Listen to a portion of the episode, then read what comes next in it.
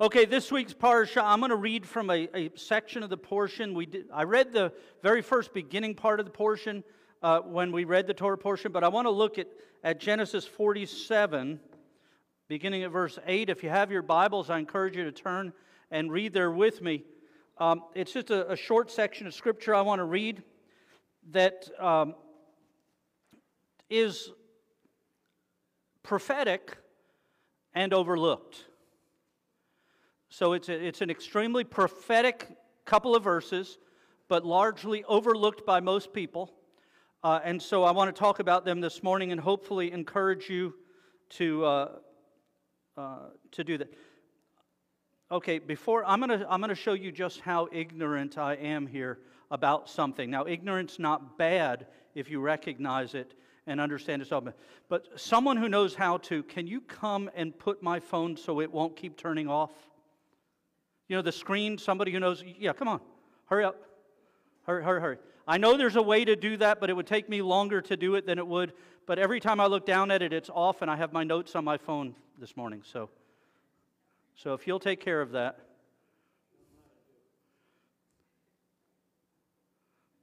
No, don't play the games. I'm, I'm just, I was just kidding.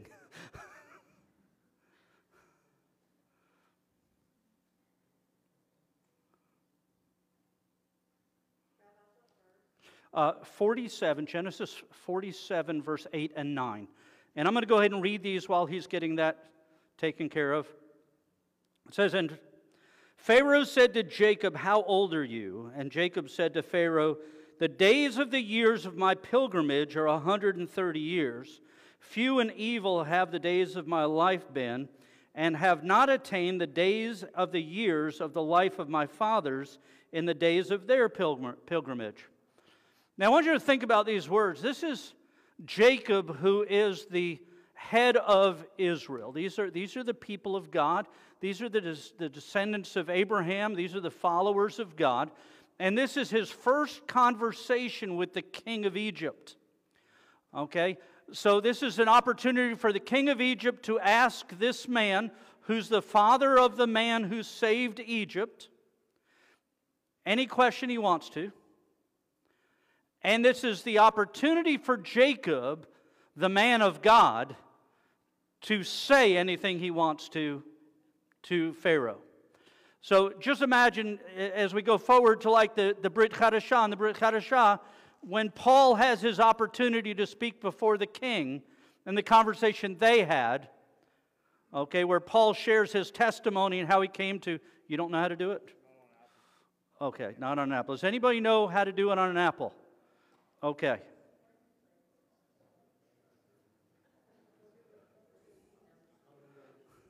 I know this should not be this difficult. Thank you. What we need is a seven year old, and we sent all of them out of the room because they all know how to do this stuff. You got it?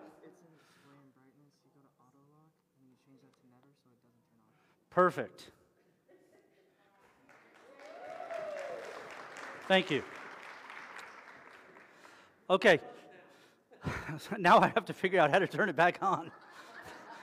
but not right now.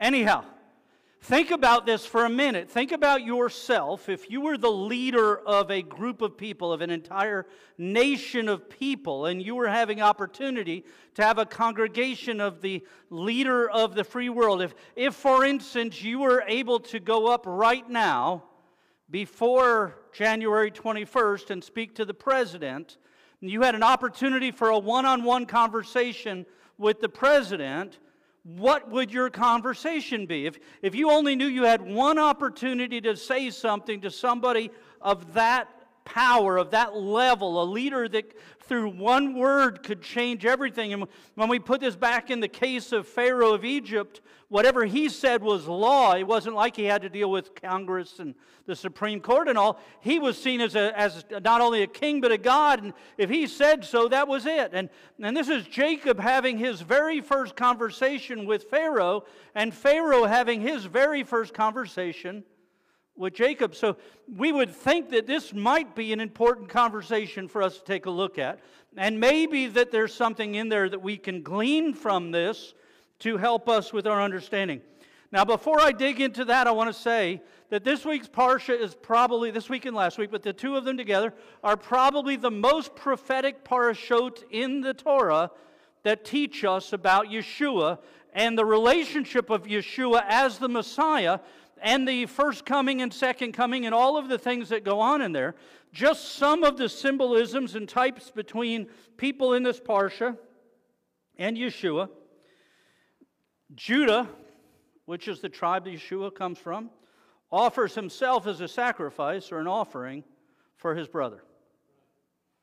Seems like that would be kind of symbolic of Yeshua, no? Okay, another one. Joseph was sold, Yeshua was sold. Another one, Joseph was hidden from his brothers. Yeshua was hidden from his brothers. Another one, Joseph was thought to be dead. Yeshua was thought to be dead. Another one, both had bloody robes that were of great value. Joseph's long sleeve tunic and Yeshua's robe that they th- tossed lots for. Y'all seeing some real significant types and shadows and, and things, pre, precursors that we, you know, in the Bible, God put precursors in there so that when we got to a moment in time, we would recognize it, we would see, we would know. Another one, Joseph is in prison with a whole bunch of people, but we only hear of two the baker and the wine taster, right? And Yeshua was between two criminals. Joseph is released from the pit and raised to the palace. So was Yeshua. Joseph saved his family and the world, to the Jew first and also to the nations. Joseph was falsely accused by a wife. Israel is the bride, the wife, and Yeshua was falsely accused by the people Israel. Joseph was mistaken for an Egyptian by his brothers, and Yeshua has been mistaken as a Roman by his brothers.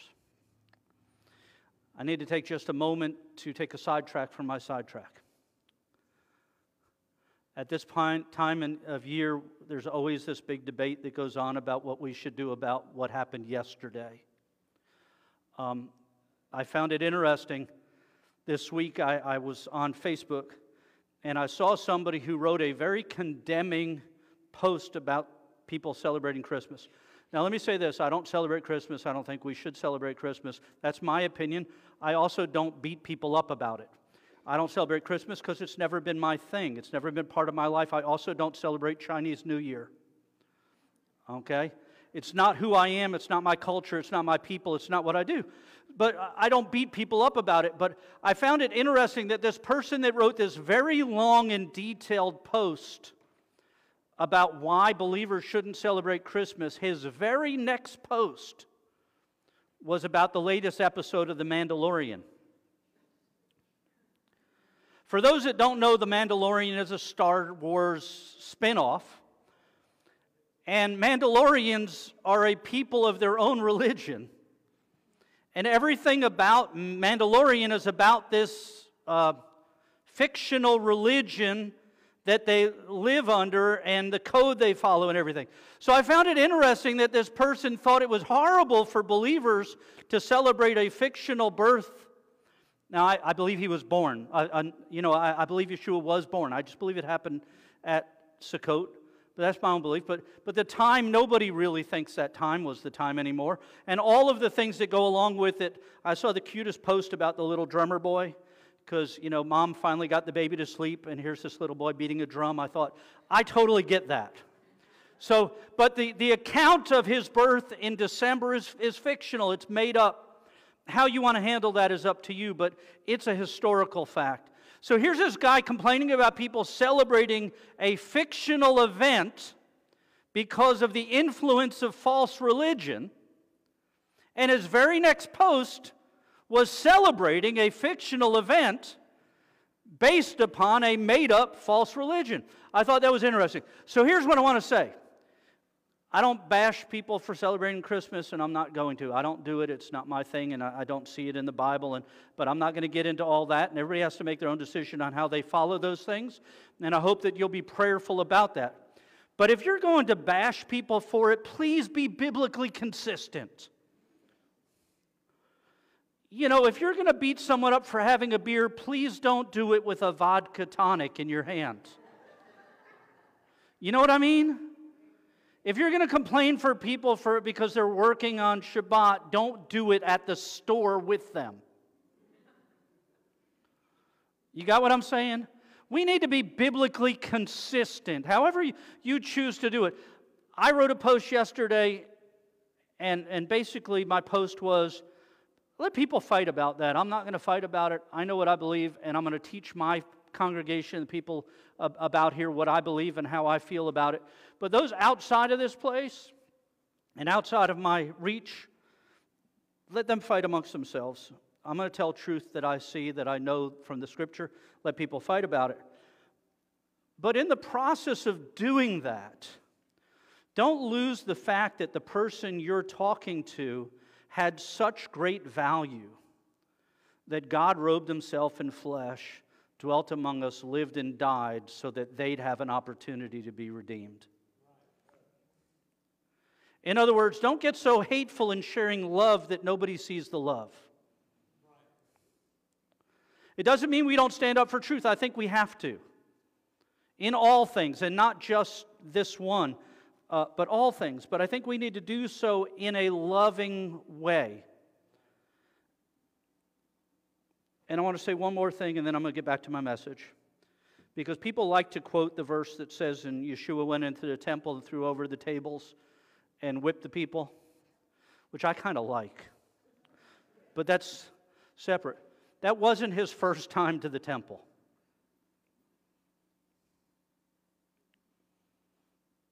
That wasn't Yeshua's first visit. He didn't go to the temple the very first time and flip over tables and beat people. Okay? Likewise, when you're dealing with people the first time you deal with them, don't flip them and beat them. When, by the time Yeshua did that, he was speaking to a group of people that were rebellious and knew they were being rebellious. There was no ignorance involved in their actions. They knew what they were doing and they were purposely doing that. And most of the people you talk to have no clue. So love them into the kingdom. Anyhow, back to my message. By the way, I love this season. I have more opportunities to share God's word during this time than any other time of the year. And if you haven't used it, you wasted a couple of good weeks. There's opportunity to share the truths of the scripture, to dig into the prophetic, to share about Yeshua and, and all the things I just read, the types and symbols and all the promises of God. And we need to do those things, and we need to do them in a powerful way, knowing that God came to redeem everyone to the Jew first and also the people of the nations, equally, not separate. Anyhow, back to my message. And Pharaoh said to Jacob, How old are you? And Jacob said to Pharaoh, The days of the years of my pilgrimage are a 130 years. Few and evil have the days of my years of my life been, and have not attained to the days of the years of the life of my fathers in the days of their pilgrimage. What a testimony. This is the representation of the people Israel. And his answer is I'm 130 years old, but my days have been evil and few. I haven't lived very long, and they've been horrible years. And I haven't lived as long as my father, and I have not obtained the days that they had. Could you imagine that? that that would be of all the things he could say at that moment, of all the th- ways he could testify of God's love, of God's mercy, of God's grace, of God's provision. If all he did was say, hey, yeah, you know that guy Joseph? It's my son. That is my beloved son in whom I'm well pleased. There, there's lots of things he could have said, but instead of saying any of that, he says the most depressing answer you can possibly imagine. I'm not as old as my dad, and my life's been miserable. What a testimony. How many of us have that testimony? You know, when somebody asks us about our faith, that's kind of our answer. Now, it may be different, but, well, I had to give up doing this and can't do that, and woe is me. What's it the kids used, my kids used to say, uh, I'm going to go eat worms. What's the rest of that? I don't remember. Anyhow, this is in the Bible. Of all the things that could have been said by Jacob to Pharaoh, this is what was there. Now, I want to say, none of this changes the story anyway. You could pull those two verses out of this, and it would go from, and Joseph brought in Jacob his father and set him before Pharaoh, and Jacob blessed Pharaoh, and Jacob blessed Pharaoh, and went out from before Pharaoh, and the story wouldn't change. The greater narrative wouldn't change at all, but this is there. So as we've seen in the past, whenever there's something in the scripture that doesn't seem like it needs to be there, there must be a reason it's there. The midrash on this scripture is interesting. But before we get to that, Yaakov or Jacob lived to be 147 years old. You know how old his father lived? Where's all my number people? He lived to be 180. There's a difference of 33 years between Jacob's misery and his father's blessing. 33 years. Now, to make this more interesting, Jacob's answer to Pharaoh has 25 words. Pharaoh's question to Jacob has eight words. 25 and 8 is 33.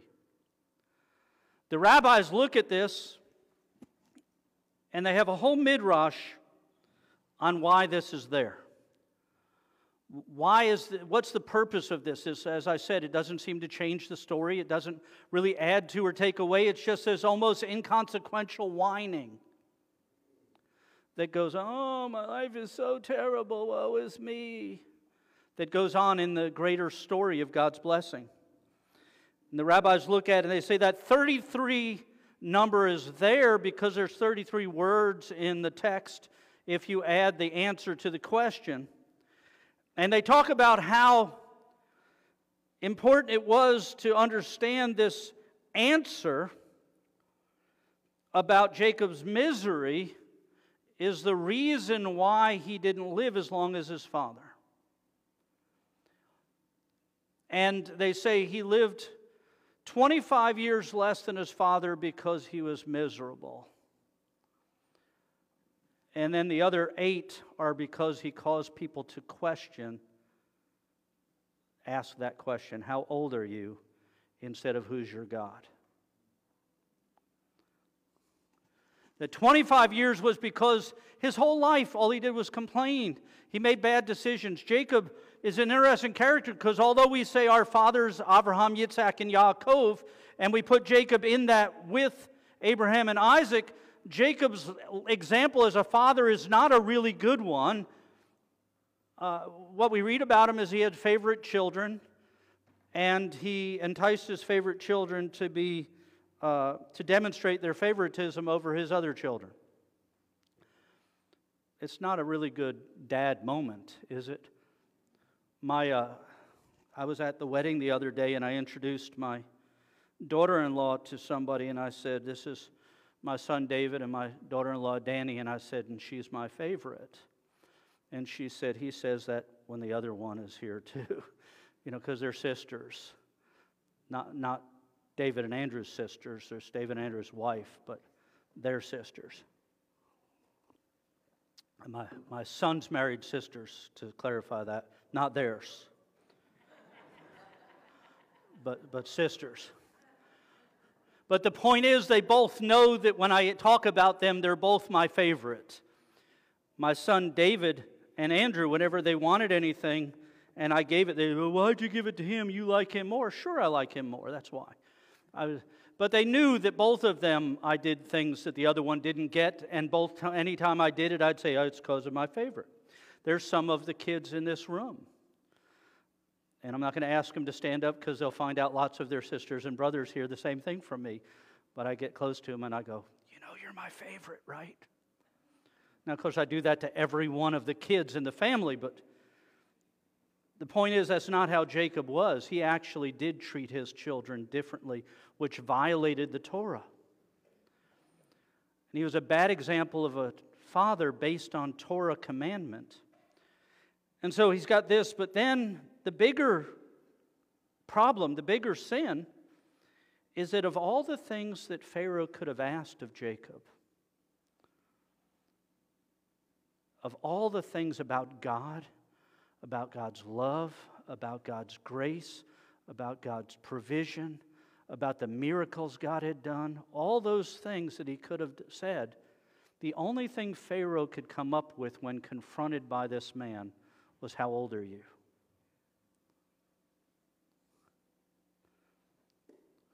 And I think the rabbis have that right to a good extent. And I think there's a lesson in there that we can learn about how we present ourselves. When we meet someone new, is their first question, How old are you? And listen, the reason he asked that question is because he looked older than he was. Because he looked like he'd lived a long, difficult life. You know, I used to have brown hair. You guys did this.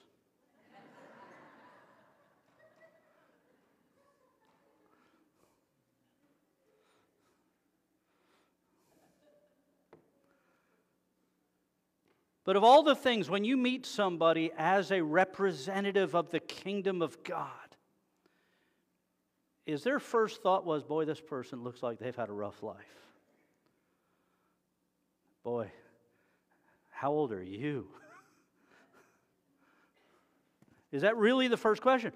And, and, but that's the first question. Pharaoh, the king of all Egypt, the most powerful man in the world, has an opportunity to ask Jacob one question, and his only question is, you look like you've been beat up in this life. How old are you? And Jacob doesn't fix it by saying, Yeah, I know I look right, rough right now, but you should see all the blessings in my life. You should see what God has done. Let me tell you. He answers by saying, Yeah, you're right. I look old because I've been beat up. I look old because my life's been rough. It's been miserable. It's been, my, my years are few and they've been evil. What a horrible testimony. But I think it goes further than that. I think the 33 deals with the number of years Yeshua lived and how those 33 years are the years after our misery, after our bondage, after we didn't know the Savior. Remember, this happens after they find out who their Savior is. This is after Joseph is revealed. This is after all that happens. And now he gets to the years after our misery. Those years based on something that our Redeemer, our Savior, the one who made a way for us to escape all of the problems of the world.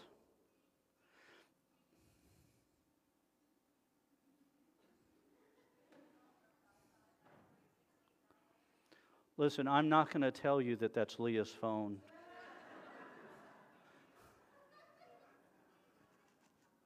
What song was that? It's your mom's phone? Okay. Mom, in the future, make sure that Leah takes care of that before service. She should know better. She should not embarrass you by not taking care of that. Listen, in all of the prophetic things that are in this text, there's this little drop in of two verses that when you read, just say, How old are you? And the answer is, I'm miserable. But in those two verses is the hidden blessing of the promise of redemption and the 33 years that make our lives of value. Those 33 years that brought realness and wholeness and wellness and provision and blessing into our lives because all of us would be just like Jacob without Yeshua. all of us would just be miserable. We would just be a bunch of old young people whose only testimony is it ain't as good as it was.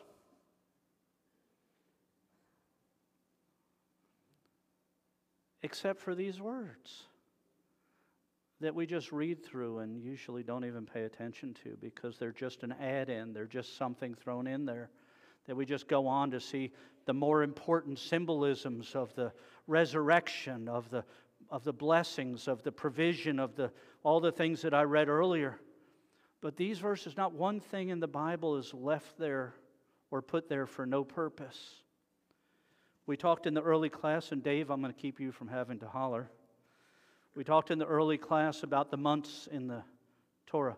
You know, the, the Torah lists and, and the, the Tanakh lists the calendar months that are put on the Jewish calendar, and many of those months are named after pagan gods. Yet the Torah commands us not to mention or talk about the names of pagan gods, but if you read the Torah, you have to mention these pagan gods. So, well, why is that? Why would God tell us not to do something and then make it impossible for us not to do it? And the truth is that God does things for the same reason that we do things. You know, earlier in the service, our children came up and gathered behind the Torah and followed the Torah around. And that's to remind them that the children of Israel traveled through the wilderness and followed the leading of the ark and God's plan, but it's also to teach them that their life, they should spend it all following the Torah. There's a point in the service where we lifted the Torah up and we pointed at it and said, This is the Torah that God gave to Moses because that is the Torah that God gave to Moses, not the very Torah. I'm not a TV evangelist. This is from the very Torah that God gave to. But every, we do things to remind us of things. And we have Babylonian names on our calendar to remind us that we were in Babylon. And we were in Babylon because we sinned. And so every time we read those words, those names, it should cause us to cringe a little bit because of our history, but also to make a little bit of a commitment never to put ourselves in that situation again. These things are there so that we'll be reminded so that we don't do it again. It's the same thing about Jacob's story. Jacob's in there because of a bad father who made a bad decision, a brother who makes other decisions, his uh, brothers who then uh, pretend to kill him and sell him into slavery. Now, how many come from large families? I did. I had seven brothers and sisters. If selling one of my siblings into slavery was a real option, there were times I would have, you know, but, but we don't do it because we understand the ramifications and how important family is, and we realize that we need that brother. How many know that if Joseph was in Israel instead of in Egypt, Israel would have been the place that God provided from instead of Egypt? Do you realize that? God was going to use Joseph because it fit into the greater narrative of his plan. Joseph's brothers caused God to have to do what he was going to do somewhere else. Because God's going to do exactly what he plans. Someone asked me this week, I got seven minutes, I think I can do this. Someone asked me this week about the difference between God's sovereignty and our will. If God is sovereign, do we really have free will? Because if He's in control of everything, then isn't He in control of us? And if He's in control of us, do we really have free will? I made the comment earlier about the people that came late to service, right? And I'm not picking on anybody, it's just the way people are. I understand. But but if, if God knew you were going to be here at that time, were you really late?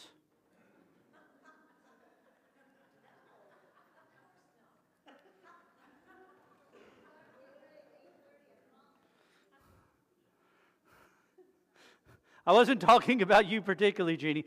There were a lot of people that came late just before you.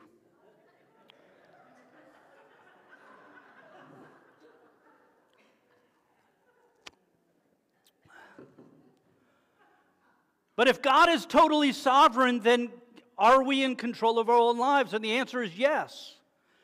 Because God is sovereign of the entirety, but He's outside of time. So He knows what's going to happen because it's already happened where He is, although we haven't done it yet. So we have the perfect choice to make all the choices we make, but God already knows the choice we're going to make because He's already there. So both are correct. God allowed these things to happen because He gave us choice. But He knew they were going to happen so we would know and we could avoid doing the same things over.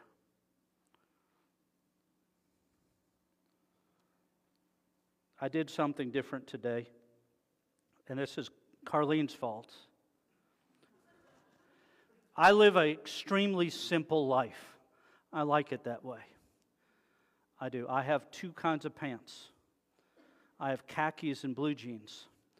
If it's Shabbat or somewhere I'm going dressed up, I wear khakis.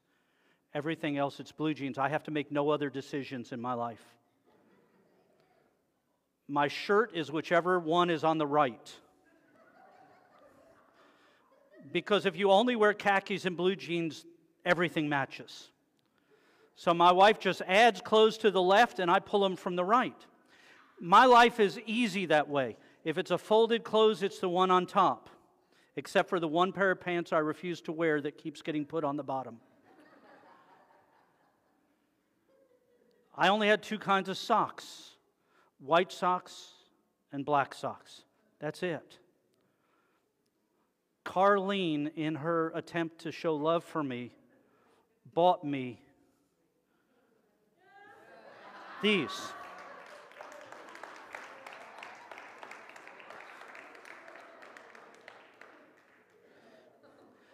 And by doing so, without knowing, she changed my world. All my normal has now long no longer there. I now have to make decisions because not only did she buy me these, but she bought me two others. And they're different. So everything that happens from the other day on now has changed.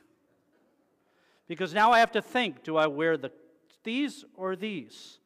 And do these go with khaki? Okay, now I know that seems funny, but that's the reason we have the scriptures. Because God put in His Word all of the changes that people did in their lives so that we could learn from them and then adapt our lives to not make the mistakes that they made. He gave us the Torah so we'd have something to follow, and He gave us the rest of it so we'd know what happens if you don't and if you do. And within all of that are these beautiful prophetic passages that make us ready to see him in the text. Jacob had this conversation with Pharaoh so that you and I today could read Genesis 47 and see Yeshua in the passage. And so that Peter and John and all the rest of them 2,000 years ago could read it and see Yeshua. And so when Yeshua came and he lived 33 years, everybody familiar with this passage went ding. There's something here. There's 33. There's 33 years, 33 words. There must be something here. Let's pay attention for a 33. When a 33 shows up, we'll know to look. That's the same reason we see 48s and 40s and 3s and 8s and 7s. So that when we see them in 10s, so we see them, we'll pay attention. Well, no, but there wasn't a 33 to match with this 33 until Yeshua came and lived and gave his life. And that 33 connects directly with these passages and the story of Jacob and Joseph and his brothers which perfectly align with the life, the death, and the resurrection of Yeshua as our Redeemer. Let's all stand.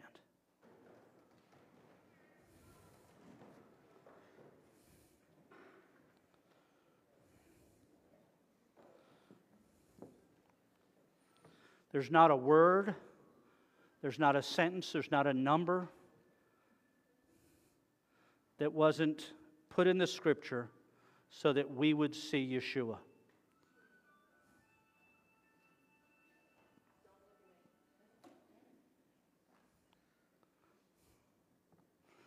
You know, when the music first started, I thought Tamar was already here playing the piano with that, that tone. We need to understand how significant the promises of our redemption are in the Torah.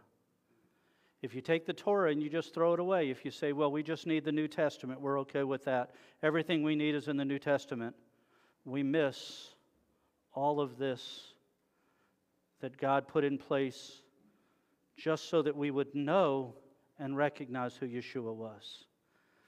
Every word from the first word to the last word is about Him. And if we don't pay attention to it, we miss it. And if we miss all of that, all we have is, I ain't as old as my dad, and my life's been pretty miserable. I don't want that to be our testimony. I want to be able to share about what God has done, what He is doing, and what He will do. The God who is, the God who was, and the God who forever will be. Amen.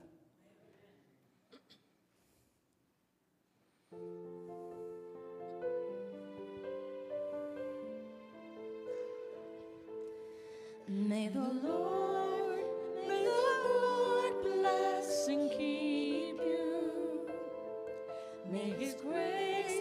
and His face shine upon you. May the Lord lift up His countenance upon you and give you peace and give you peace.